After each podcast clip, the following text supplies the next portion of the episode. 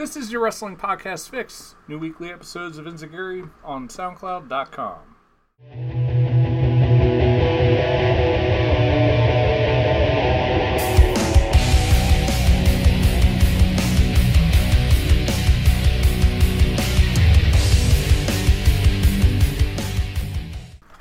Hey, what's going on? Hey, This is Fran, This is JCL. this is DB Richards. and in the back we have Dave Keener. for another episode of the Inzaguri podcast. Yes. Yes, yes. Tonight's episode or tonight's interview we have Daredevil, Dave Doll.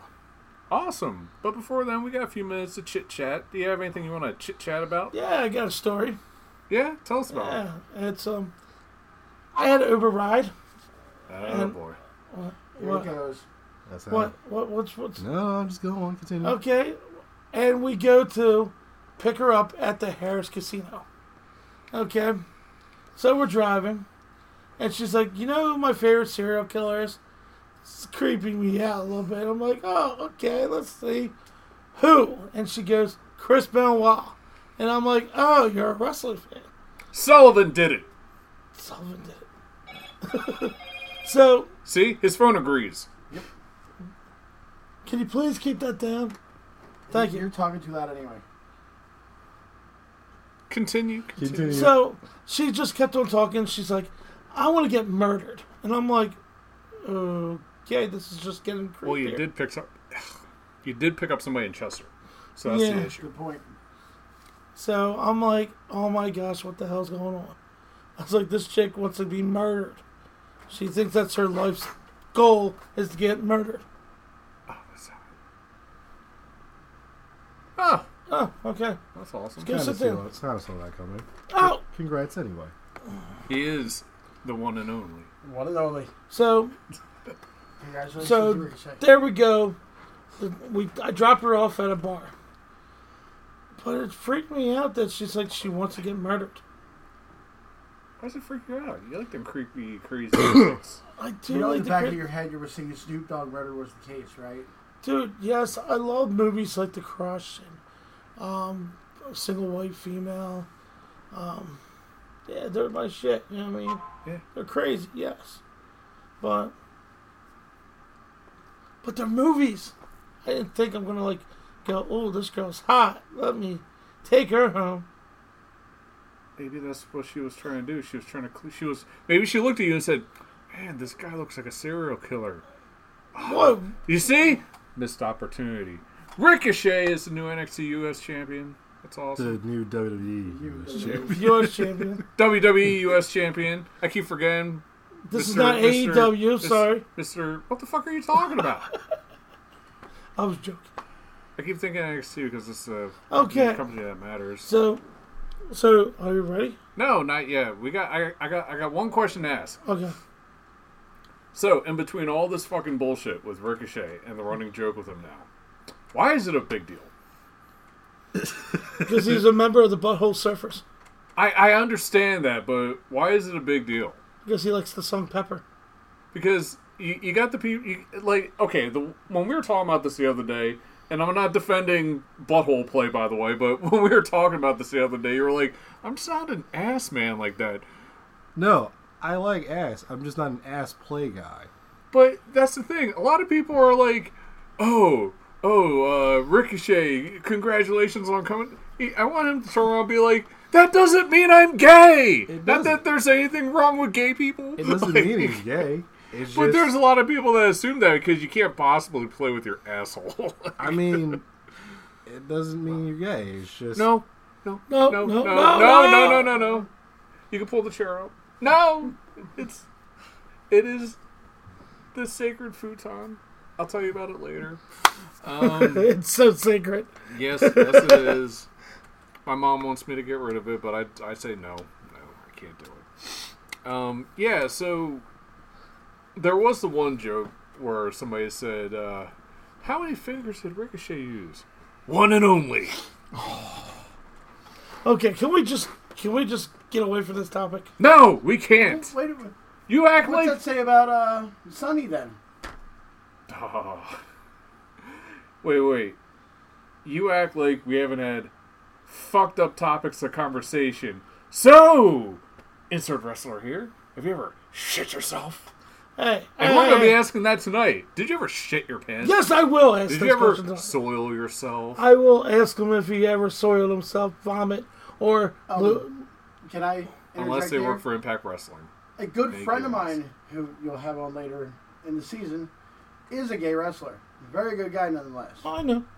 Yeah, Very cool guy. that's what we try to say. Is that right. Well, Well, you, it's no, you, you know what though? It's, it's funny because it's like, well, we could joke about these things. It's like, And he does. But anybody can joke about things.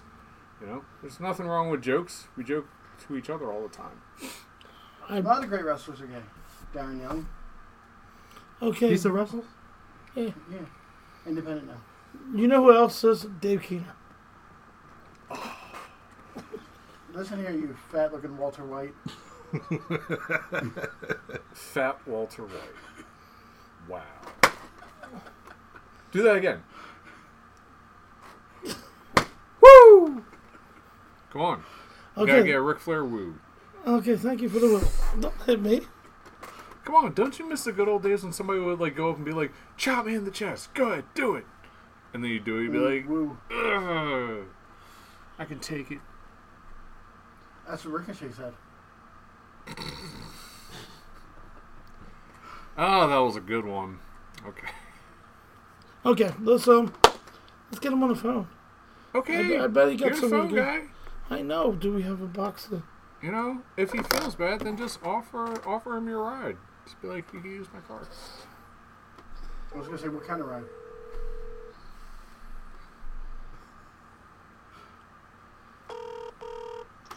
Hello.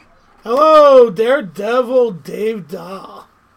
How's Hello. it going, fellas? Good. How are you? That um, it was great meeting you at Icons this year. Thank you for Yeah, that um, was fun. That was fun. yeah, we had we had some fun times at Icons. He got to meet Scott Hall, Oh yeah. Yeah, Yeah, that, cool. that was that was cool. Bret Hart, Done that before. but still Just cool. won't see him again. Yeah, still cool. Yeah, man. So we're gonna start off um topics. Um, before we do anything, I want to introduce my co-host. Hosts, sorry, I, I, I forgot the S. Host and guest. And guest. So our first, next beside me is Fran, Yo. my buddy right here, JCL, How's it going? and our guest today. Um, you might know him, but he's like a sleazy um wannabe referee named Dave Keener. Yeah. Be quiet, you. Okay, before we start, I gotta, I gotta, I gotta Dave. I should our, should our host JCL order Fuddruckers or should he hold off on it? Because this guy has been ah. thinking about it for the last forty-five minutes, and no answer I give him matters. If you have to think about it for 45 minutes, then it's obviously not worth it. See, it's not worth it. Get food later. All there. right, all right, all right. Okay, If, if you're gonna order, you, it's gonna be something you really, really want, and it's not gonna take 45 minutes to decide. That's a good point. He's got a point. He's got a You got a point. Point. That's Oh, why. we're, oh, we're gonna have to talk to you more often. That was very clear. That was that was very straightforward. All right. All right. So what's the uh, Okay, first I'm going to start off. Um, we're n- I know you're from South Jersey. What um what got you into the art of pro wrestling? So, when I was a kid, I started wrestling when I was like eight years old, uh, amateurly. But when I signed up for it, I thought it was pro wrestling. I thought I'd be drop kicking people and hitting with chairs and putting through tables and suplexes. And then I got there, and it wasn't that. But I fell in love with it anyway, because you still got to beat people up. It just wasn't in that way. Yeah, So I did that all up. I did a year in college, came home from the college I was at. Couldn't do the school's program where I switched to. And I was like, all right, well, let me try and find a wrestling school. So I found the wrestling school by talking to uh, MLJ, and he led me to Force One down in Egg Harbor. And they were two days a week, the two days I was going to school, so I was off of my regular job. And I would go to school in the morning for school, school, and then at night I'd be at wrestling school. So Okay. it worked out, and here I am now. So, um, what high school did you attend? My, what college did I attend? High school. High school, I was at Pitman High. Okay. What South about Jersey. college? What about college? College, I went to uh, Williamson Trade for about a year Okay. up in uh, Media, Pennsylvania. Okay. And then I went to Gloucester County for about a year. Okay. Okay. Okay. So, how long have you been in the business for so far? So if you count the first year of training, I started in February 2011. So it's been roughly eight years. Okay. So, telling your parents in the beginning, um, what did your parents say when you wanted to join wrestling? Oh no, I, I, me and my brother have talked about it all the time beforehand that we want to do it, we want to do it. Um, we almost actually joined school when I was like 14, I think it was, Okay. 13. But uh, you know, the guy was like, "Oh yeah, we send people around to pick you up, we bring you to school, you train, you go home, blah blah blah blah." Never happened. But uh, when I told them, they're like, "That's fine, you know, do what you want, but you're paying for it yourself. You know, don't ask us to help you with that." So there I was on my own going to wrestling school. Yeah. Okay. Um, you did say who trained you, right? Uh, I did not. Okay, who trained you in pro wrestling? So, so when I was at Force One, the trainers were Johnny Calzone, Sami Callihan was there, Joe Gacy was there, and a guy by the name RV One. Okay. Is that how you um you and Chris became good friends? Uh, yeah, pretty much. You know, he was there as a ref. He was young at the time. Um, so he was he had went through that school before I got there. I even a younger age than he was when I met him. And you know, we got along good. You know, we kept in touch over the years and everything. So here we are now, and he hooked up you guys to get me to go to Icons with you, and I owe that to him. And I just saw him last night actually at PPW. Okay. Yeah, I enjoyed doing an interview with him and everything too. Um, you got a question? There was a question from earlier, actually. Like, th- I mean, this is kind of backtracking, but what was your earliest memory of uh, wrestling that kind of made you go like, okay, Of th- what? What was your earliest memory as far as like the fir- the first thing that you could re- recall, but then the other part where you're like, okay, this is something that I want to pursue, Oh, like when I first started training. or when when when you first like started just When- watching in general, and then When you said you were eight years old, um, Oh, so what, what kind of wrestling did you actually were you watching at that time? it was WWE, Monday Night Raw, WCW at the time because you know it was 97, 98. You know, I, I, I was born in 1990, so Were, Yeah, were you more of a 98 really WWE guy or the a w, freedom to uh, were you a WWF guy or a WCW guy, or did you just like flip back and forth? I enjoyed both. I mean, we we technically we would tape one, or we'd set up both VCRs in the house and tape both if we weren't allowed to stay up for it. Yeah, yeah, and then watch it the next day. Um, I mean, there's guys on both sides that we liked. I mean, the first WrestleMania I ever saw was WrestleMania 7, even though it was like the year I was born because my uncle had taped it. yeah, And I used to watch that all the time. I mean, I tell people my favorite match on that show was the Rockers versus uh, Haku Barbarian. Only because, you know, you got two small guys versus these giant monsters, and they were able to make everything make sense. And everybody sold for everybody. It was a great matchup. Um, so right there, just the showmanship of that, knowing I would probably always be a small guy with my family, you know, the way my family's built. I was like, well, if they can do that, I can do that.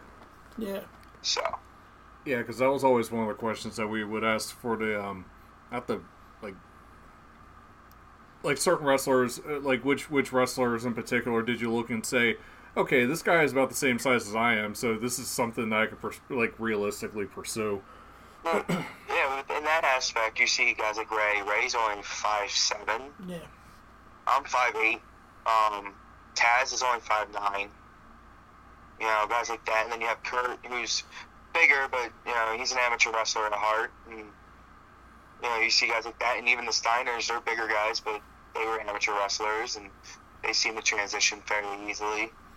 Um, so guys like that really appealed to me, and like watching them. And then you had the showmanship of Michaels and you know other guys like that that really made things you know, interesting and be able to see that.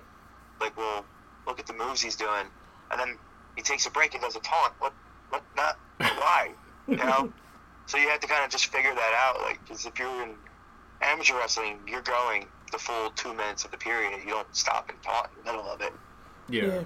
So like the transition from constantly going to go stop, go stop, go stop, go stop is kind of difficult, but it happens. You know, you have to learn how to do it, and that's why you go to wrestling school.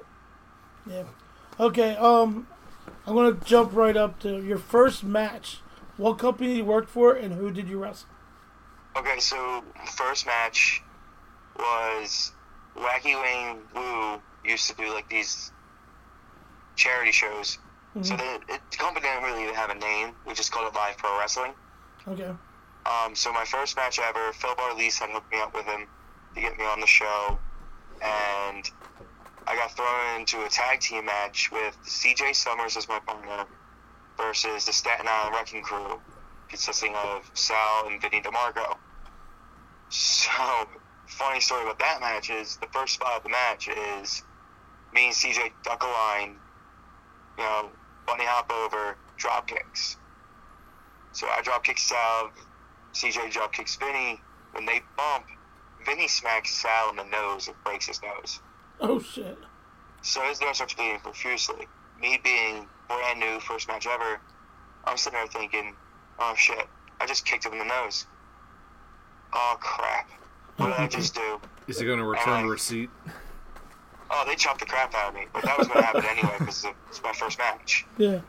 You know, so I had angel wings on my chest. I had one on like my hip. I had chop marks everywhere after that. There's a picture on my Facebook from that. And, uh, so I'm like in the middle of match working with Vinny, and I'm like, "Hey, tell Sal I'm sorry. I didn't mean to kick him in the nose as we're working." And then uh, we finished the match. We get in the back. I'm like, "Sal, I'm so sorry. I didn't mean to kick your nose." He's like, "Dude, you didn't touch me. This gorilla over here smacked me in the nose where we bumped." oh shit. You got a receipt for no appointed reason. Then. Uh, I mean, I didn't get a receipt for it. You know, they were going to chop they, me they were just chopping hard match. just because. Oh, okay. That's badass then. Okay. So I got a question. Um, is there any advice you were given from somebody in the business that like you took to heart? Um, never stop learning is pretty much said by everybody. Mm-hmm. Um, you know, keep your eyes open, ears open, mouth shut. You know, respect the vets, all those kinds of things that everybody tells everybody. I've really always taken to heart. Um, there was a time where I was traveling with uh, Thomas Robin of the BWO down to West Virginia like every other weekend, and um, this kind of is funny, but uh, Rhino needed help with his bags. We're in a small town in West Virginia, and he needed help with his bags. So I was like, all right, I'll help you. Best conversation and learning experience I could have ever had. Just talking to Rhino for like the five, six minutes from moving to the building to his car. It's pretty great. You know, and he was even saying, he's like, it's cool that Robin's taking somebody young and just driving around with them and just giving them an experience. Like, I was lucky. Not a lot of people get a mentor that will pay for everything. Will make you split it, or will make you pay 75% of it. Robin paid for everything when we were traveling. He paid for gas, he would pay for the hotel. If the promoter was short and he wasn't getting paid, he would pay me out of his own pocket and then just collect the money for both of us later and keep it. Oh, He always made sure I was taken care of, and I really appreciate that from him. Nice, nice. Pretty awesome. awesome. Cool story. Okay. Um. Worst injuries you ever had? Well luckily enough, I haven't really been injured. Wow. Knock on wood. Yeah. Please knock. I mean, I, I messed up my knees a couple, like a month and a half ago or so, Mm. doing a moonsault in a blindfold match, but that was kind of my own stupid fault for doing a moonsault in a blindfold match. um, it's never been done before, so why not, right? Question: How how do you really like? You don't have? Do you guys didn't put like holes in there and see what's going No. on? Or Or, at least like a We were two-way blindfolded. blindfold. what's that? We were blindfolded, so So it was like, I, I took my chances, and it, it didn't end so well for me. so it was like Jake the Snake and Rick Martel with a blindfold. Oh Yeah, yeah. I mean, the Or was it- blindfolds weren't bags over our heads. We had uh, we had fabric tied with shoelaces. And they couldn't give you anything to see, really. We, we, we couldn't we couldn't find like bags like that to use. Like I had I actually made the blindfolds because I went to the store looking for something, and we found like those drawstring bags, and like you couldn't you couldn't use those because you couldn't breathe. They weren't thin enough.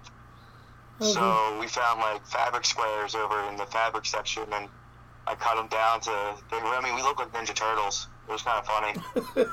um, you know, and the guys' colors were red, mine were orange, so I wound up being red and orange fabric for them.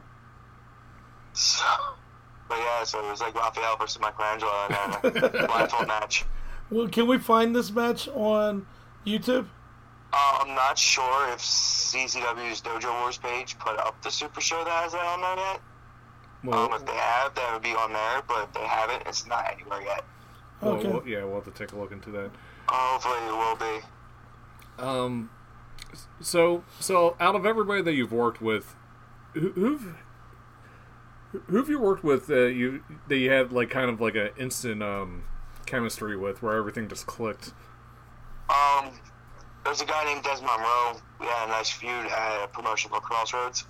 I've known Des since I started, and we always just clicked. We've, we're good friends outside of the business too, and uh, we have great chemistry. Um, I mean, there's not too many guys that really had bad chemistry with. Uh, If there was anybody that came to, uh, did, have you ever had a have you ever worked with anybody where it was like, okay, this should be good, but things just it, it not not not uh, saying like oh things went bad, but they just didn't kind of work out the way they wanted to, or you guys wanted to work. Um, I mean, not really.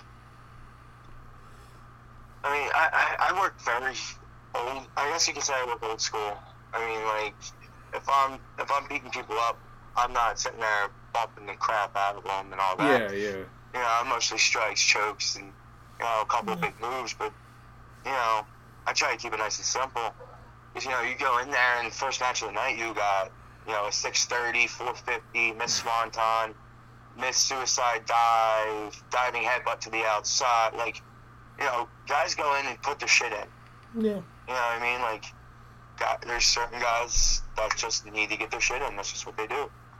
And that's cool. I mean, it works. But, I mean, you have to know your place on the card, too. Like, I'm first match, I'm not going out there and doing a moonsault. There's no way. It's not called for.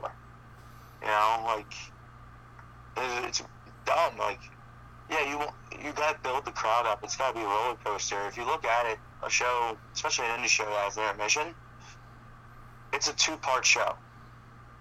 So the first match is your first match, and then the first or the last match before intermission is your main event of the first part.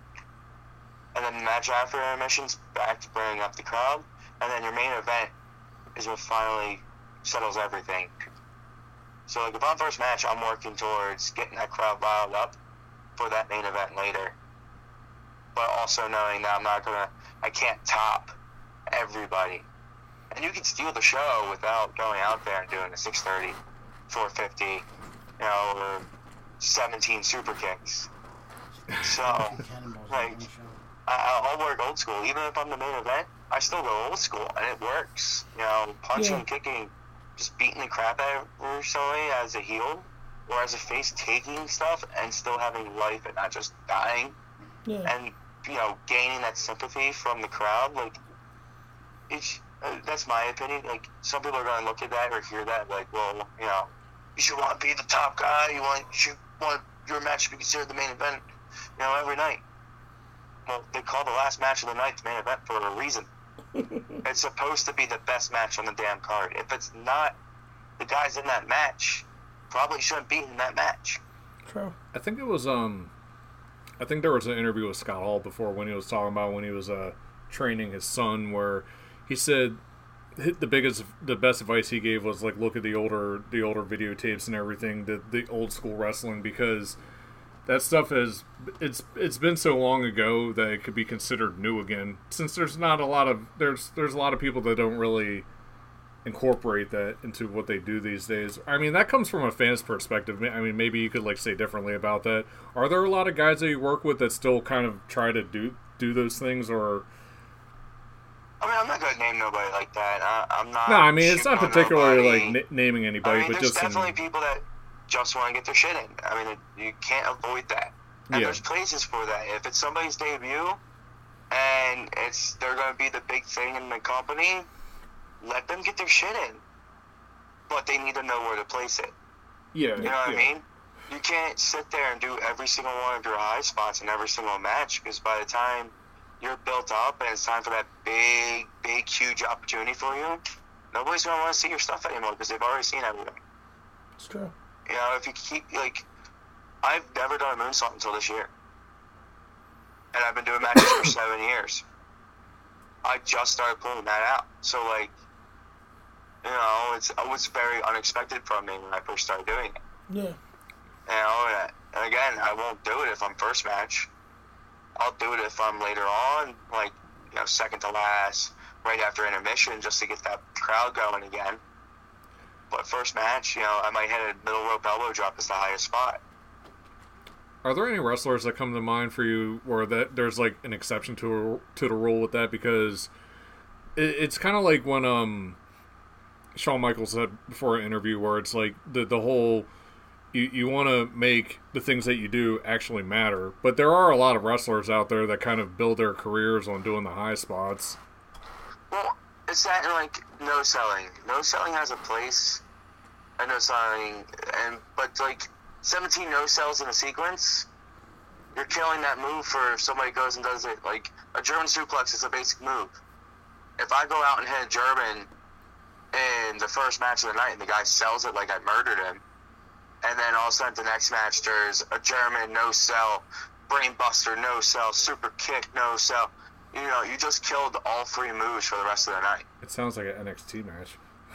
I mean, uh, but even in NXT, if they do the no sells, most people aren't trying to finish with that move. Yeah, yeah, You know what I mean? Like, so if Adam Cole hits a, you know, a super kick and they no sell it, nobody later in the night's winning with a super kick. Yeah. You know, so I mean, they plan it out a little bit better. But again, like the problem, my thing is, is like wrestling's a team. All right, like if amateur wrestling, right, you have 14 weight classes. Each guy has a job to do. If you're slated to go out there and pin somebody, or your team's counting on you to pin somebody, you better go out there and pin somebody and get those six points. Yeah. If you win by points, you could screw everything up, and now other people have to work harder. yeah. You know, it's the same thing in professional wrestling on the card. You want the card to build up. You know, you want that up and down emotion from the crowd, boos and yes, and you know. But if the first guys out go out there and do every friggin' move under the sun, what's the rest of the card supposed to do? Yeah. You know, like for a while I was doing like a one-handed, I would do like a pump handle up into a one-handed power bomb as a finish. And I'm like, why the hell am I doing that? Screw it. I switched to a DDT, a variation of a DDT. You know, I could do that to anybody, no matter how big they are. Yeah. I don't have to worry about if I could pick you up or not. And it works. It's just knowing how to hit it, when to hit it, and, you know, how much force you might have to put behind it. That's when you kind of that's when you see certain wrestlers where they have like multiple finishers where it's like okay I could do this person if I have the strength for it but if I can't pick this person up I, I could just go to this mm-hmm. Yeah, it's, you you need that though. Like, so, like, my two finishers, the one is the middle rope elbow drop, like I, but I call it the not your grandma's elbow because I have my tattoo from my uh, deceased grandmother, and was uh, and then I do a variation of a DDT where I kind of like Andrade's, where he puts the leg behind and does the Russian leg sweep Yeah. kind of motion, Hammerlock? but I don't do the whole arm deal. Uh-huh. I start doing it right around the same time he started doing his. Um, but I won't do the arm. I'll just sweep out the leg, and then it kind of pops over into like a half Nelson in amateur wrestling. Okay. I call that the doll DT. I mean, simple. I just put extra three letters in the name. Whatever. but you know, I can hit both of those on anybody. So You know, I um, don't have to worry about it, or in any situation or any kind of match. You know, certain moves like if you need to use do a springboard but you're in a friggin' cage that's tight to the ropes, you're not gonna be able to do a springboard. Or if you're in a falls count anywhere match and you're on the outside, what what the hell are you guys springboard off of? There's no ropes out there to spring you. Unless there's a trampoline somewhere. Yeah, it's just making sure that you have something that you can incorporate regardless of the scenario. Yeah, exactly. And both moves are easy to either counter or reverse and can set up and be teased very easily as well. You know, so when you know you keep teasing and teasing and then finally you hit it, you know, it gets that reaction, the pop you want when you you know pin them one, two, three afterwards.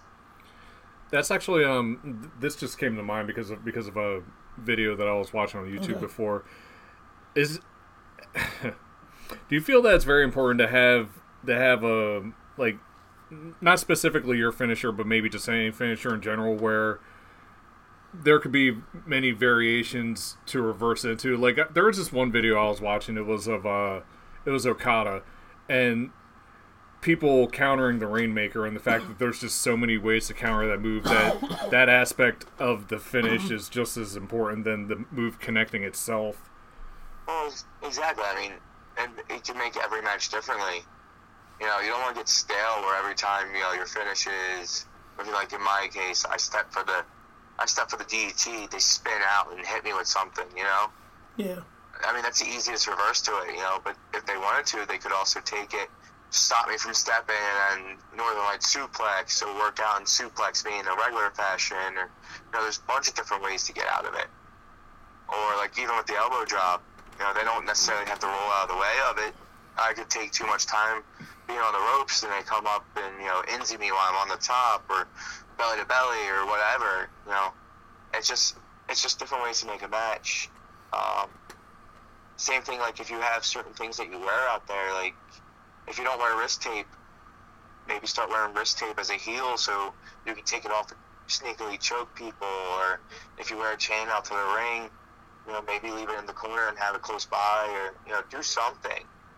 You got there's always got to be some kind of variation of what you can do to cheat if you're a heel and to shine if you're a baby. Because you know, if you can't change it up, you're just gonna get stale and you're gonna keep doing the same matches over and over, or you're gonna fall into the five years of doom of sequences. Yeah, I mean, there's there's there's a lot of thing or there's a lot of things that like I guess fans will come to expect to happen during matches, but yeah, just like you said, you still want to be able to change things up and keep keep it fresh and exciting. So So, um, okay, the eight years you've been um in the business, has any legendary guys like that was in WCW, WWE, or ECW come up to you and give you any advice? Um, I've taken a lot of seminars. Um, I think my, I, I mean, I've taken seminars with guys like, I'm not trying to name drop, I'm just saying, um, Kevin Nash, um, Adam Cole before when he was just getting ROH, Mhm. um, Matt Borne, the original Doink, Marty Jannetty, Jerry Lynn. I mean, I've done a lot of seminars. I took one from Disco Inferno and Simon Gotch not too long ago. Um, who, uh, I did one with Juventud Guerrera. I mean, it's good to learn from these guys because I mean they've been there and they've been all over, and they know all their stuff. Like the biggest thing I've taken from Simon Gotch's was, why do you lock up in a match? Why is everybody open with a lockup? And everybody answered, because that's how we were trained. He goes, there's no effing reason why you have to lock up to start every match. And I'm like, he has a point. There is no reason. Just because we were trained that way doesn't mean we have to do it. yeah, You know what I mean? Like every match is going to start with a lockup. Why not be different? And I don't think since that seminar I've started a match with a lockup since then. So, and it's worked. It's got, and this is stuff I've doing instead of getting instead of locking up has gotten gotten me heat as a heel. So it works. Yeah, yeah. yeah. Okay. So, um, yeah, um, you were talking about um when we were at um, Icons about Matt Borne. Yeah. What was what was his um best um advice for you? Because I think he was amazing athlete. his advice was just keep doing what I was doing. So when I did his seminar, I was still pretty green, but I was really starting to work on my uh, my face spot where I do a one-handed cartwheel out of an arm ringer, and um, you know, pull them over. They take a roll. At the time, what was it? At that time, I think it was just a simple arm arm drag or drop kick I was doing. That was the only sequence. Now it's roll, the, you know, pull roll, drop kick, arm drag, arm drag, you know, and then heel powders. I get that nice shine in the face. But he popped for me doing the one-handed cartwheel because at that time I think I was pushing almost 300 pounds. I, I was chubby, like chubby, chubby, and he took a liking to it, and we talked most of the night, gave me his number. Unfortunately, you know, me being respectful and not wanting to bother him, I never used the number to call him or anything, and he Yeah. sadly passed away a couple months later. So, That, that, Um, there, there was a couple of names that you were mentioning earlier, and it, it actually kind of uh, I recalled to a, to another uh, shoot interview was uh, Matt Borne and Kevin Nash. Um, I remember, I think it was Matt Borne that was saying that that was basically like he, he was criticizing Kevin Nash for kind of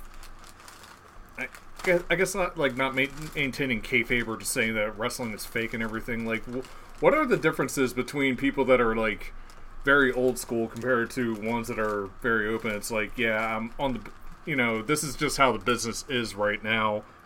I mean, you have certain guys that will look at like what's going on today, where kayfabe isn't necessarily there. You know, you have, you know, I'm watching right. I'm watching the pay per view right now because there's nothing else better to watch. You have Alexa versus Bayley, and they're in a program, but they might be riding together because they're in a program. You know, it's almost like they're they're riding together so they can plan their stuff.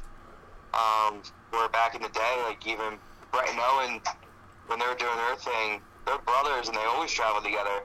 They would drop each other off at the corner of the building, depending on who, like blocks away from the building, and the other one would hop in a different car and arrive in a different car yeah. just so they could still travel together but not break kayfabe.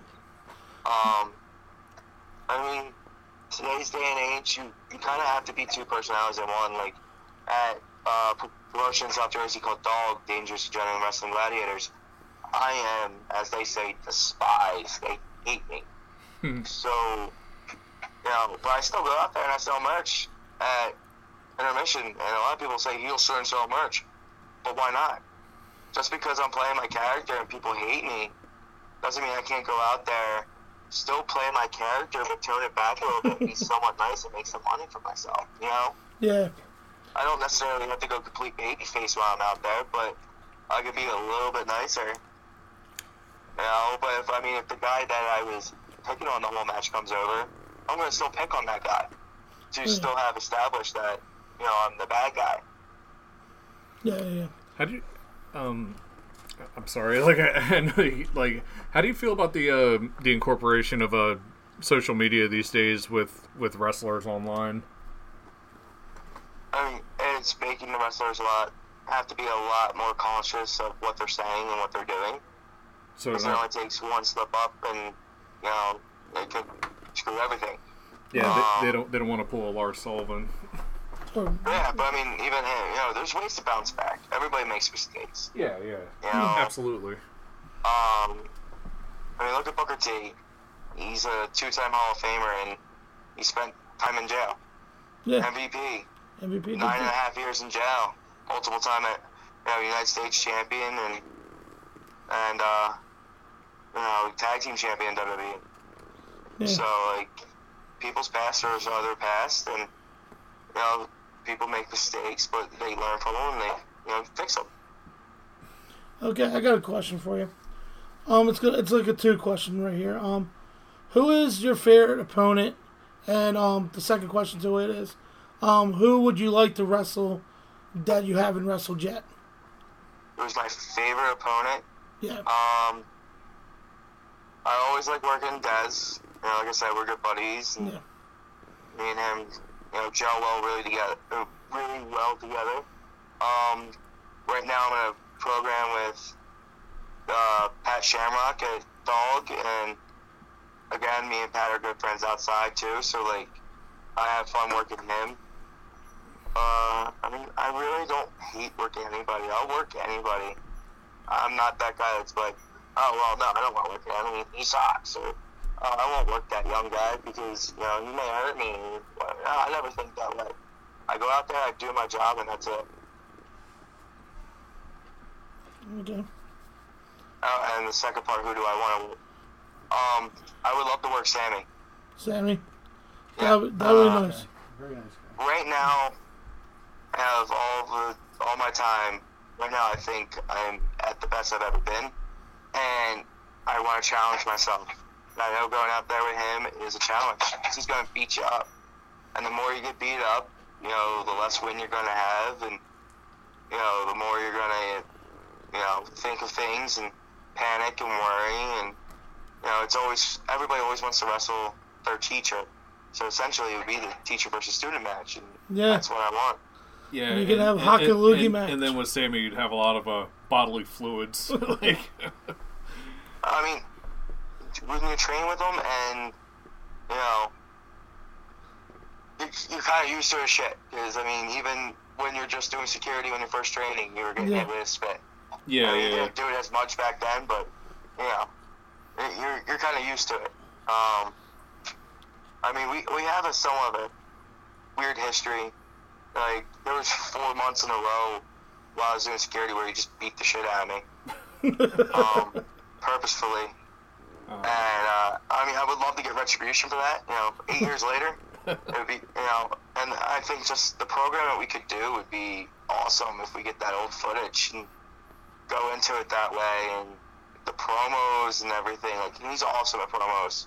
I've always loved his promo work. And I mean, I could talk. You could put a microphone in front of me and just have me go off on a show.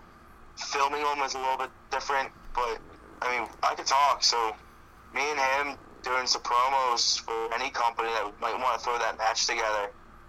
I, I think we could really have a special little program and build it up and you know get people invested in it because we have a story. It's not like it's just a me asking for a random random match. You know, it's something that has history behind it, and it would be a good thing.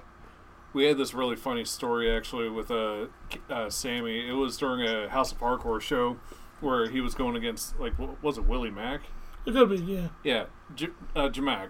You remember this one? Like out in the merchandise table, you could just you could explain this better than I can. For what? okay, so so the show was over, and Oh no! yeah, as as he finishes his sandwich. How like after the show had ended and everybody was leaving out, Sami, I mean Sami Callihan was like still at his table, basically in character following his loss, like openly complaining and stuff like that, and still trying to sell merchandise at the same time. even though there was like only yeah even even with like until the last person is out he was still maintaining that. So even when willie mack came out or whatever Sami just kind of took his took his twitch title or whatever just like chucked it on the table or wasn't wasn't that what you did though He like took his Switch title and like threw it like half across the room. meanwhile everybody else is kind of like okay show's over i'm leaving but Sami was still maintaining that That's a good leader, you know what I mean? Very cool guy to talk to. Do you remember uh, um, when we were trying to sell your merchandise to people? Like, come here. You want a picture with you? Oh, God. I felt so terrible that you were charging people to take a picture with me. I like, I literally at that whole thing, I, I was telling everybody, I'm like, I'm just some random no-name indie dude that's here. like, why am I here? To And, make a uh, name for yourself. Uh, yeah, and I mean, I made a little bit of money, which wasn't what it was about. It was just about getting my name out there. and, Yeah. you know, getting some new fans and seeing people, um, you know, see people and let them find me. I mean, I, I was smart enough to have a little highlight video playing, and Yeah. you know, it was cool. So, I mean, uh, doing it again for you guys in November, which is going to be fun again. Yes, yes, yes. I can't wait. November 23rd. Yeah, we're, we got Chubby Dudley on uh, at one of the tables. And Frankie. And Frankie. Yeah, Frankie um, just um, said yes today. awesome So, Until nothing comes up. so um, a little. Oh yeah, um, you got a sponsor. How did that Yes. come apart? How did that come apart? Okay, so my house spot, uh, sports gear is my sponsor. Um, I was looking to get new singlets, and uh, I was I didn't want to go through the company I had gotten the one because the colors didn't come out really the way I really wanted to. I'm not gonna name the company because they do make auto products that singlet last me a few years. Um, so I found a new one, worked with a sales rep. You know, told them what I wanted, set up my logos. They sent me mock-ups. Um, you know, everything was designed, and I got two singlets. I got you know, the black and orange, and then I got the orange and black. And uh, they came out awesomely. And I was on Facebook one day after I followed them, and I saw that they sponsored like an independent MMA fighter, I guess you would call him. And uh, I was like, wow, I wonder if I could get one of those. So I messaged them on Facebook. I was like, hey, I got two singlets for me. They're great. I love them. They're the best ones I've ever had. You know, and I saw you sponsored this MMA fighter. Like, how could I get one of those? They're like, well, send us your stuff, and uh, we'll send it to the CEO and see what he says. I'm like, all right. So I sent him my resume that I sent him out to companies and sent him all the videos I could find, you know, old, new, whatever. And about three weeks later, I got a email from the CEO, Tim Payne, and he's like, hey, we would love to work with you, you know, send you a gear bag and, you know, get you rolling. I was like, that's awesome. I was thinking about ordering some warm-up stuff with, brought me like a jacket and uh, shorts. And he's like, oh, what were you thinking? I was like, oh, just kind of match my singlets and my logo, your logo baked somewhere. And he's like, all right, cool. And I didn't hear back from him. And then three days later, I uh, got an email from the digital media director, I believe it's called, or social media director, one of the two. And they're like, hey, we, we ordered you a gear bag, a tracksuit, and fight shorts. I'm like, really? Like, holy crap, thank you so much. They're like, and I've been on the roll with them since. You know, I was the um, spokesperson for the Father's Day Challenge, Okay. which was kind of a big deal. That video had like almost 10,000 views. Um, I, uh, I tagged on everything. My schedule, I say, is brought to you by them. I just had flags made up for my new entrance I'm going to be debuting soon. Okay. And one's my logo, one's their logo. I actually kind of debuted them last night at PPW, but not the way I'm actually going to do it as a singles competitor. Yeah. And you know, it's it's been great ever since. They made one of my eight by tens, and they're just fabulous. I mean, they, their work is quality. It's nice. What- can what are they it, called? No problems. Like I know a lot of guys like having the stitching and the dimension of everything being stitched, but like wearing something that's printed is so much easier. You can clean it easier. You don't have to worry about the stitching popping off, your logos messing up. You know, it's just easier to work with. And what's their company called again? Uh, my house sports gear. My House Sports Gear. We should tag them into this video.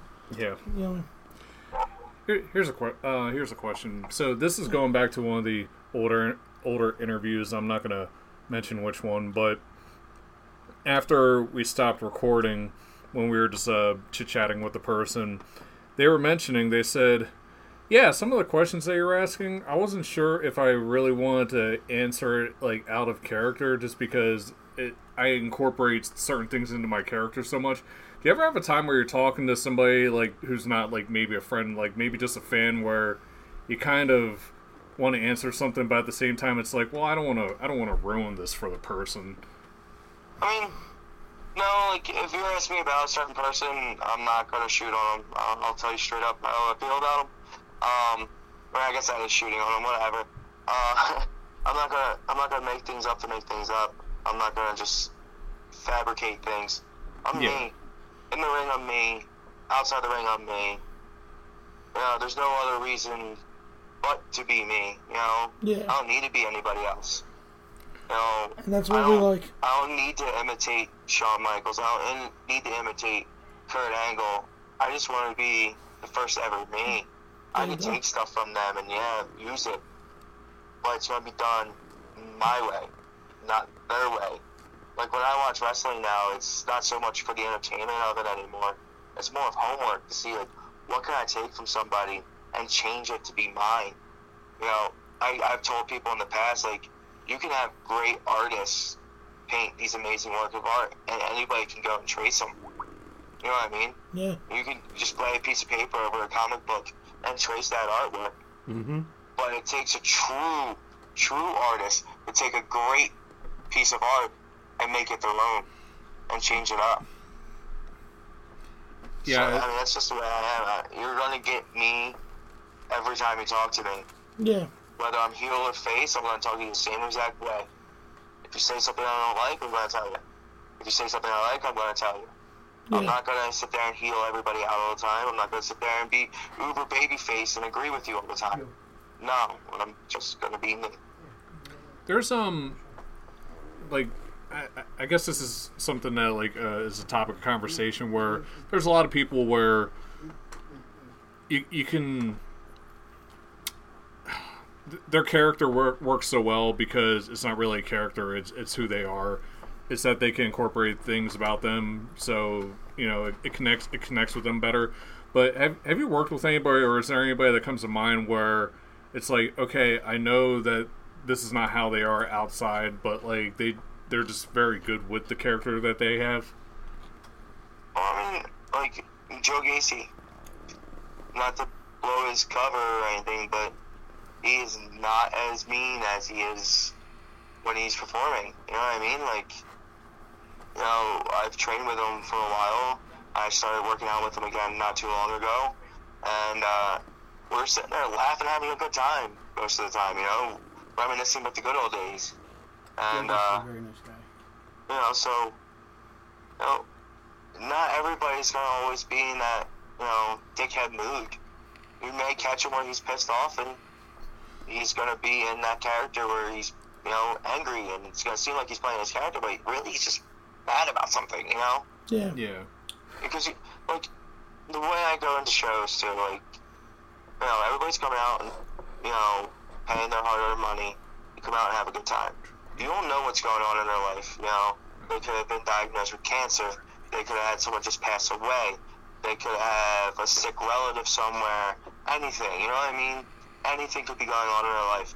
But they're coming out, paying their hard-earned money to forget about that for two, three hours and have a good time. Boo, cheer, scream, yell. You know what I mean? And it's our jobs to let them do that. And Yeah. give them the I've best product we can to mm-hmm. enjoy that and mm-hmm. forget about everything going on. It's the same thing as us as performers. We may be going through a lot in our lives, but when we step in that ring or step through that curtain or get the gear on, you know, that all goes away. You know what I mean? We forget about it we just want to put on the best show possible. You know, so like that's my that's how I always look at it. Like no matter what I have going on, it's never gonna be seen in the ring. You Yeah. know, um, me, me and Jimmy Lloyd or Chondo, whatever you want to call me, just wrestled in TOD yesterday. I messaged him and told him like, hey, bro, like have fun, live your dream, but be careful, don't do anything stupid. And we had our problems in the past yeah, but I still respect the guy enough to do that. You know, and we're good. Yeah. I mean, we're good now. Like we have been good for a while now, but you know, I I respect him. We we started together, and you know, I, I would never wish any ill will on anybody. And Yeah. You know, I, he's living. He's doing his dream event right there. It's what he got into wrestling to do was TOD, and he finally got to do it. So I was ecstatic for him. But I also know the way he thinks, and he'll do something super crazy if you let him. yeah. You know, so like I, I just wanted to tell him like, hey, too many people care about you. Be careful on what you decide to do in this. Yeah. Oh, Jack. Um, okay. Um, on the flip side, and I don't know if you already answered this question, but um, do you know any any uh, wrestlers that you work with or deal with that are like never not in character? Like they're just like the character twenty four seven, like inside the ring, outside the ring, on the road. Like they never break kayfabe essentially. Method actors. Uh, no. I don't think I've ever met anybody like that. Because like, because you got Jim, you got Jim Carrey playing uh, Andy Kaufman in Man in the Moon, and he stayed in character from starting from the movie to the end of the movie. I meant more like Ric Flair. Like he's more, More Ric Flair like- than he is Richard Fliehr. Like But But that's still, but that's still what he shows. That's still what he shows to the public. I mean, we don't know how he is when he's like, you know, maybe that's just part of what he's selling. Also, Unless you're in his household, you don't know if that's actually how he, you know, he was when he was in those doors. You know, he might act that way once he was outside of his house, but once he was in his house, he could have been completely different. You know, but it's just that the that's public what. thinks that's how you are, twenty four seven, you're gonna give it to him. Yeah, Yeah. that's just what people are. That's what people home, are. You know, That's what people are expecting from him right now. Like so that when, could be um, another. That could be a, a part of it. Same thing with Samuel Hogan. born, Like, yeah, I don't think he's going around in his house going, brother, brother, brother. Although it would be fucked up if it was. It would be funny if he. You know what I mean? Like, he's not going to his son going, "Hey, brother, what, What you gonna do, brother? It was it was kind of like when um back back in TNA when Matt Hardy was doing Broken Matt. He was in that character so well up until the time when when he finally came back to. WWE. Yeah, uh, but again, like, I he wasn't going around his house going, yes, and all that. You know what I mean? Like, unless That's- it was being filmed for the angle, and he wasn't doing it at home. That's what that's what being with, No. that's what being with Reby did to him. So I got I got one two questions left for you. Um, I always ask this question to every person that Oh, comes on. God, here's the Don't, question. don't. okay, you mind if I reword this for you? No, I'm gonna I'm gonna start off first. no, I, I, I, I understand. Make it politically correct. So I want to ask you: Have you ever soiled yourself, vomit, or any um okay, outfits okay. Body So ripping? have you ever had an accident in the ring? no, Thank you. never in the ring, never on the mat. Okay, I'm just making You- sure. you- Like it's weird. Eh, no, I'm just asking the question because I remember Brian Pillman Jr. was so excited at Magic this year, and Pillman shit himself in the ring, so ever since then we've asked people, "Have you ever pulled a Pillman?" Literally. It's a terrible question. Do not, and I'm going to give you some advice. Don't get your podcast known for asking that question. I have told him this Told over and Just over again. Think about it. If you get this podcast big enough and you're not, you know, interviewing indie schmucks like me, and you start interviewing Brian Pillman and you start interviewing, you know, some legends and stuff like that, you're not going to sit there and ask Harley Race, did you ever soil yourself in the ring? oh no, Thank no, no. you. Maybe I would he'll never listen answer to that. me. Ask Okay, how fuck all that. It's don't You're us saying it for that. once. You're, you're, you're just not. I think the So only if you ever get this big enough to get those legends and current Gotcha. superstars Oh, on your he's so- show, He's so crushed right now. you're I not going to ask him that question. Stricken so from you might list. I think think- of a finishing question that's ten times better than that. I think one of the reasons why he, he felt he felt justified in it, even though yes, we have had discussions with him about it, was because of the times where I, I think there was a couple of stories, like one where Steve Austin did talk about that, but it was also he was also talking to people that were a lot more well known, and it was okay to ask that, like you know. But uh, but yes, But we if he's we, also we have sharing a story about himself doing it, and then he kind of ask it, that's different. yeah. We have we have mentioned it though, so Many, So, many what times. So I've been pondering this question all night. Have you ever had a dream match, living uh, past anybody that you had always dreamed to wrestle? Uh, well, I always wanted to go in with Kurt. Kurt Angle? Kurt Ang- Angle, yeah. Because the amateur backgrounds, I think it would have been cool to start off like a legit, you know, shoot Yeah. wrestling match that you would see in a high school gym Yeah. with the mat down, buzzer, and all that. Um, and then eventually work the story into the sports and entertainment side with the punching and the kicking and the suplexing and stuff like that. You know what I mean? Right. So I got So- one. I got one more question for you. Yes. Um, for me, it would be Trent Acid. So, anybody you knew in the business that passed away, that really hit you hard.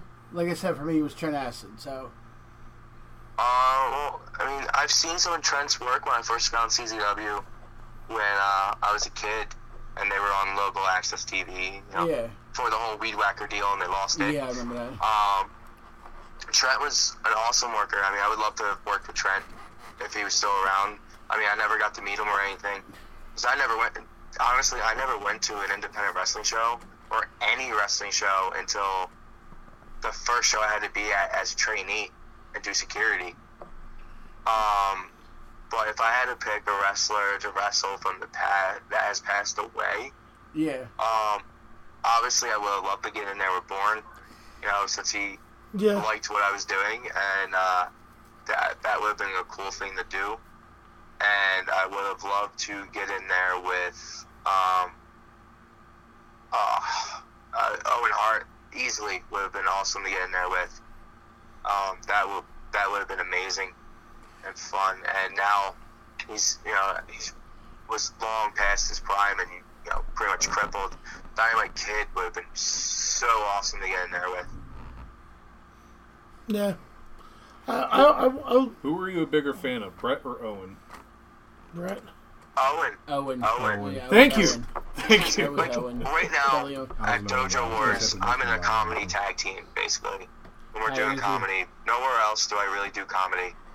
I can do it; it's fun. I enjoy doing it, but I don't really do it that often. And Owen was always that person that was able to go from super serious to super funny in a split second. And that's kind of how I am. Like I'll, I can go out there and do the funny spots, and then be serious for you know another set of spots, no problem. Um, actually, next Friday or this Friday coming up, I'm doing. Me and my partner were known as the Dare Noodles or Devil Noodles, the two different variations of the name. Uh, my partner Liam Jacob Noodle. There, we come, we come out with a pool noodle named Noodle, and I wasn't there one weekend. He did a noodle dive. He ran with the noodle, stopped, threw the noodle through the ropes, Legit noodle. and uh, the kid bumped for it. So the noodle got over. So now this kid is trying to destroy our noodle, and uh, we're Oh, doing done. a noodle rope death match. Yeah. on- So instead of doing the light Yeah. bulbs, they're so doing we're gonna noodles. attach noodles to the ropes like light tubes and go at it in a noodle rope death match. and that's have fun with it. I mean, it's kind of it's kind of funny that it's almost a parody match of TOD. And TOD was just yesterday. And a week later, just about we're doing this match. That's, that's Yeah. awesome. I'm gonna enjoy it. I'm gonna have fun with it. You know, you gotta be able to show you can do whatever is asked of you. You know, if you can't, if you always take yourself too seriously, you're not gonna get anywhere. Because eventually, someone's gonna want you to do something so damn stupid, and you're not gonna want to do it. Yeah, yeah, yeah. Okay, I got a question for you. Um, um, this is gonna be my last one. Um, You Do just you said have- the last question. this is my last question. this is my last the, question. the final, final. The, the other ones were Dave Keener. That that was it. Final, final. my question. final final question of the night. It's not talking about crap, but but um, question for you: Do you have any wrestling stories or road stories that you can tell us? Um. Um. Ones that are okay to share. Yeah, Oh, I mean, uh, yeah, I mean, so when I was riding with Robin, the one time we took a trip up to Maine. Um, so in the van, it was me, Kareem, um, the guy, the Kareem is the owner and promoter of Keystone Championship Wrestling right now in Philly, and uh, New Jack. Oh, Okay, so it's the three of them and me. I don't fit in that so whatsoever. um, So the whole trip up, they wanted me to one of those film what they were talking about and stuff, and I didn't. Like I, I didn't because what they were talking about, I didn't think they wanted out there. Like some of the stories they were sharing were just like, oh, I don't think this is the image they want out there right now, and uh, um, and uh, so I didn't film it, and Jack flips out on me Uh-oh. literally freaks out. So I'm thinking, oh man, this guy hates me now. And, uh, you know, I, I don't know what to do. Like, I'm like, I can't re- have him retell the stories and film it all. So we get to the show. It was like a 10 hour drive. It was a long ass drive. Get to the show. They do their thing, death match. We're at, we went to a bar that was right across the street from the hotel. It's like the only club bar in Maine. Maine has like nothing there and he's like, "You know what, man? You're cool by me. You're one of my boys." I'm like, "Wait, what? You were just flipping on me like 30 seconds ago Yeah. for not filming everything." But I mean, ever since then, he's been super cool with me. Uh, I mean, I've helped him move before. He's given me plenty of advice. So you just don't you don't text him though. You let him text you because if you wake him up, you're dead.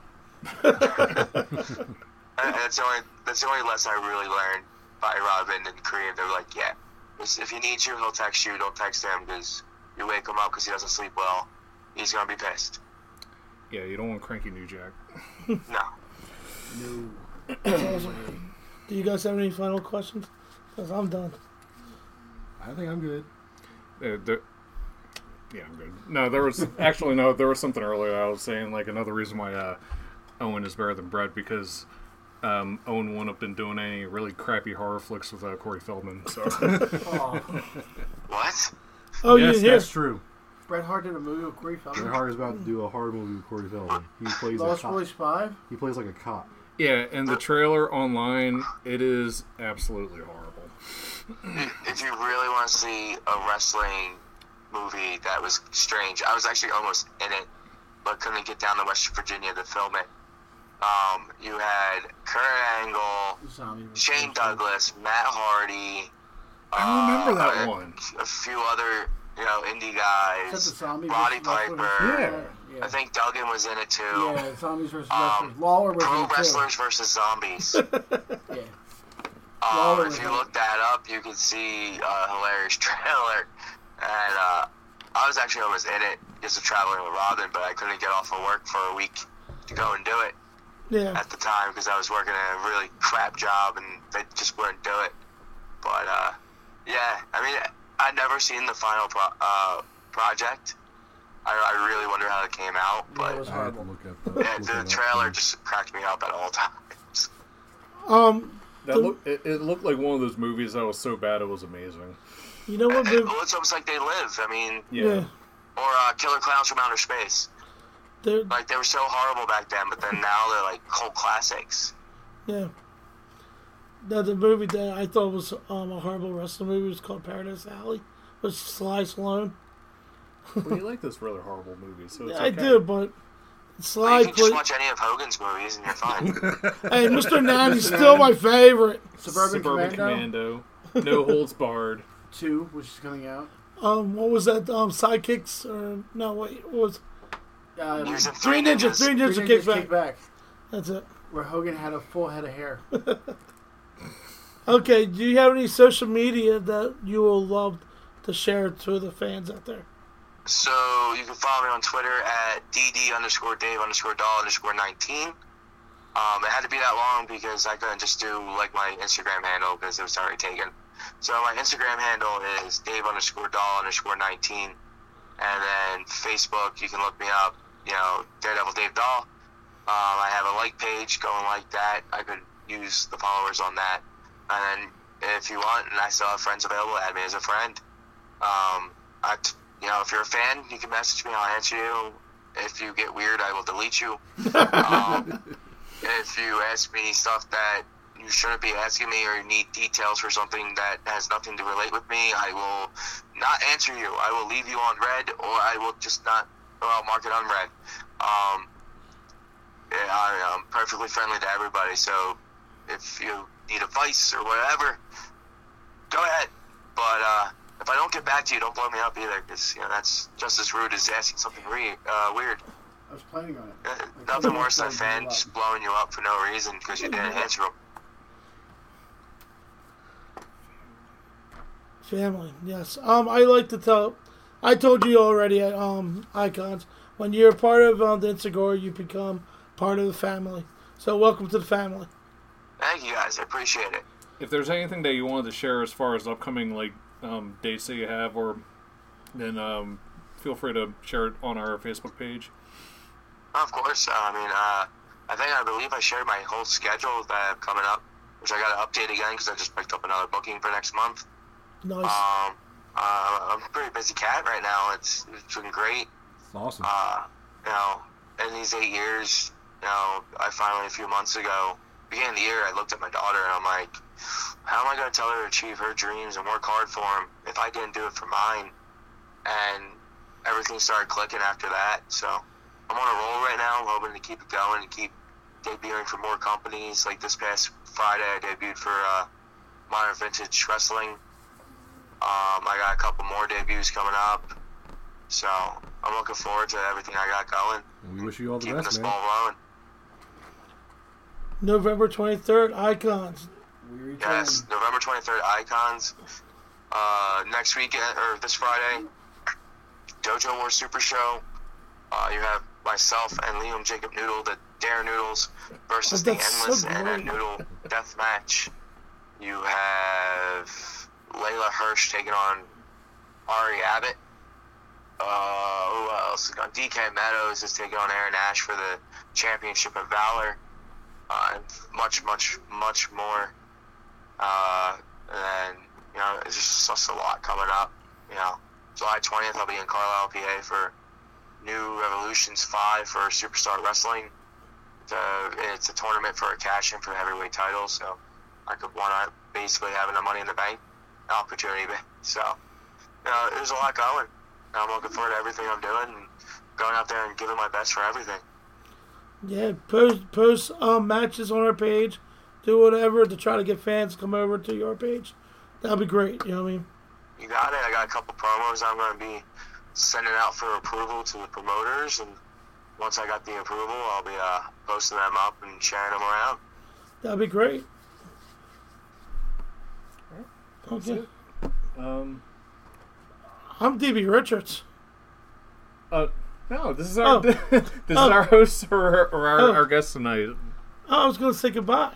Yes, Oh, you say goodbye and then you say your name. oh gosh. Okay. Oh, Wow. You- wow. doing this? it's, Are we gonna have a take two this far into the interview? He's a greenhorn, man. I know it's an every it's an, it's an everyday process. gosh. Oh, We would like to thank But but thank but thank you but thank you for being the man to tell him no more shit questions. Yes, no more thank shit questions. No more puke questions. Anything to do with bodily fluids, unless it's somebody bleeding profusely in a match, you should not ask about. Thank you. See, Thank you. told you. This And if you have to take 45 minutes to order dinner, you probably should think of something else to order. Duly noted. Thanks Two for being lessons learned on this podcast tonight. How about that? Thanks Okay. for thank you for being us. on tonight. Thanks, man. Thank you guys. I appreciate This was- me this- on. this was Daredevil Dave Doll. Thank you. Good night. Have a good night.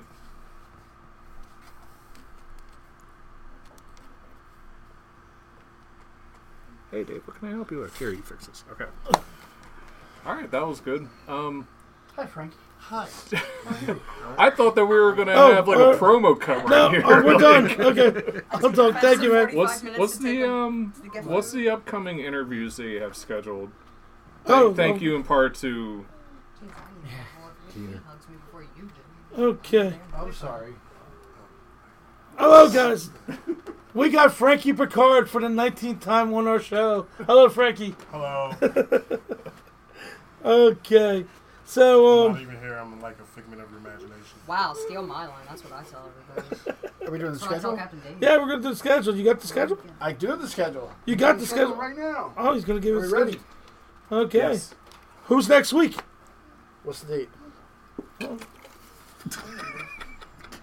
dear. Okay, next week is June 30th to July the 6th. We have the July Colossus. seventh. We have. No, we need to do June 30th. Okay. what's- what's June 30th is Colossus Mike Law. We have Mike Law June thirtieth. June seventh. We No, have we don't have him on June 7th. We have him on June July, July ninth. July 9th. Oh my gosh, you guys have the calendar right in front of you. Like, Come on. seriously, this shouldn't be this hard. Okay, we got um um the legendary no I'm kidding. Um we got um Killian You want me to McMurphy. read it? Is- July you want 7th?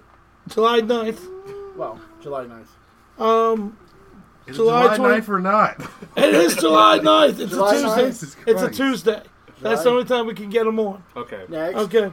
Um July 21st we got the the greatest showman One Greg half Spitz. of the marvelous ones, Greg Spitz. And then we got Tommy Swallow. on Jamac's birthday, July 28th, we got Violent Josh Adams. Did, did that sound good? Violence. Violence. Violence. Yeah. Yeah, you, You said, said violent. violent. I had. S- okay, in Turn August. into, you turn into Jim Ross when you get excited. Right. August 4th, we got Owner and operator of Monster Factory Pro Wrestling, Danny Cage. And then we got on August 18th. August 18th is Ethan Essex. And then we got August 25th. Chuck Payne, Chuck Payne, up and coming Chuck Payne. the current H2O champion. Hybrid. Hybrid. Hybrid champion. Yes. You'll see him July 20th defend his title. Kiss me. so we we are going. The, me and um Dave are going to go up to H2O, front row seats, to watch Frankie and Ruckus and And cheer on my little brother. um Devin Moore, um Drew, Bre- um Drew Blood. Brees? Wait, Drew Brees is going to be there? Oh my gosh, I'm losing it. Really? he did say Drew Brees. I He totally. did say Drew Brees. I don't know. That's Drew one, way Blood. to get, that's one way to get some clout. No, Dave, I'm gonna, I'm gonna walk. Dave, What's needs, Drew Dave, Brees? Dave needs to take a break. Do we have any shout outs tonight? Yes, I have a shout out. Frankie Picard. Frankie Picard in the house. Yes, thank you for always plugging us on Twitter when you do. Appreciate it. Oh, you were calling me, but there were using my phone. Nah, no, it's not. It was like uh, he was in business. Once again, shout outs to You know, I- Wrestle I- Cave I- and I MOC, Team These are for me. PMW for life. Oh, apparently Frankie tried to call you. But you didn't answer. And people on our, we also have the, uh, what was it, the Markout Club, Yeah. Smart Mark, Alley, Smart Smarts, whatever. Um, we also have the pe- we, we also have the people on our page. It's uh, Alright. any of the regulars that we, you, you already know who you are. Also, Haystack And Hastings talk to and Rocky today. Double Drop Kick. Oh, Two yeah. cool guys dudes who who love love wrestling. wrestling. I don't even know if they have a show anymore. two But weeks. Monty wants you to stop calling him At 3 o'clock in the morning. at three o'clock in the morning. How much? Can't help it. He's too awesome. Yes, we missed you, Monty. All I know is that Fran's got a lot of balls. What? Oh, oh, that, that. Yes, I have a lot of balls. Um, Wow. golf balls. Yeah. And that's it until Next week. our week. next no our next Oh, episode, podcast which is Wednesday. actually this week. So Yeah, it's Wednesday. Because- All right. because since last week or the week before we started doing it, where if we have a interview schedule, we will also be doing our regular podcast episode. So we'll be back in a couple of days. And that's it for tonight. So, Yeah, I got pizzas waiting at Mike's house. I'm hungry. For a pay per view that you clearly already missed. yes, because he's totally, Karen can watch the main he's event. totally hyped for stomp for for three quarters of stomping. Which I'm not gonna lie, I've been hearing that it's not that bad.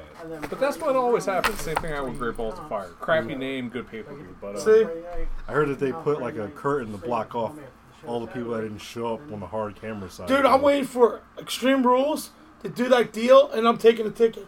Who wants to take my second ticket? What, the twenty dollar thing? Yeah, because Buy one, get one free. Because the pay per views aren't Okay, so this is Fran and This is JCL. This is DB Richards. Dave Cater. We'll see you next week. Hey, Oh, wait. See you once. That's. Punch him again. Uh, punch again.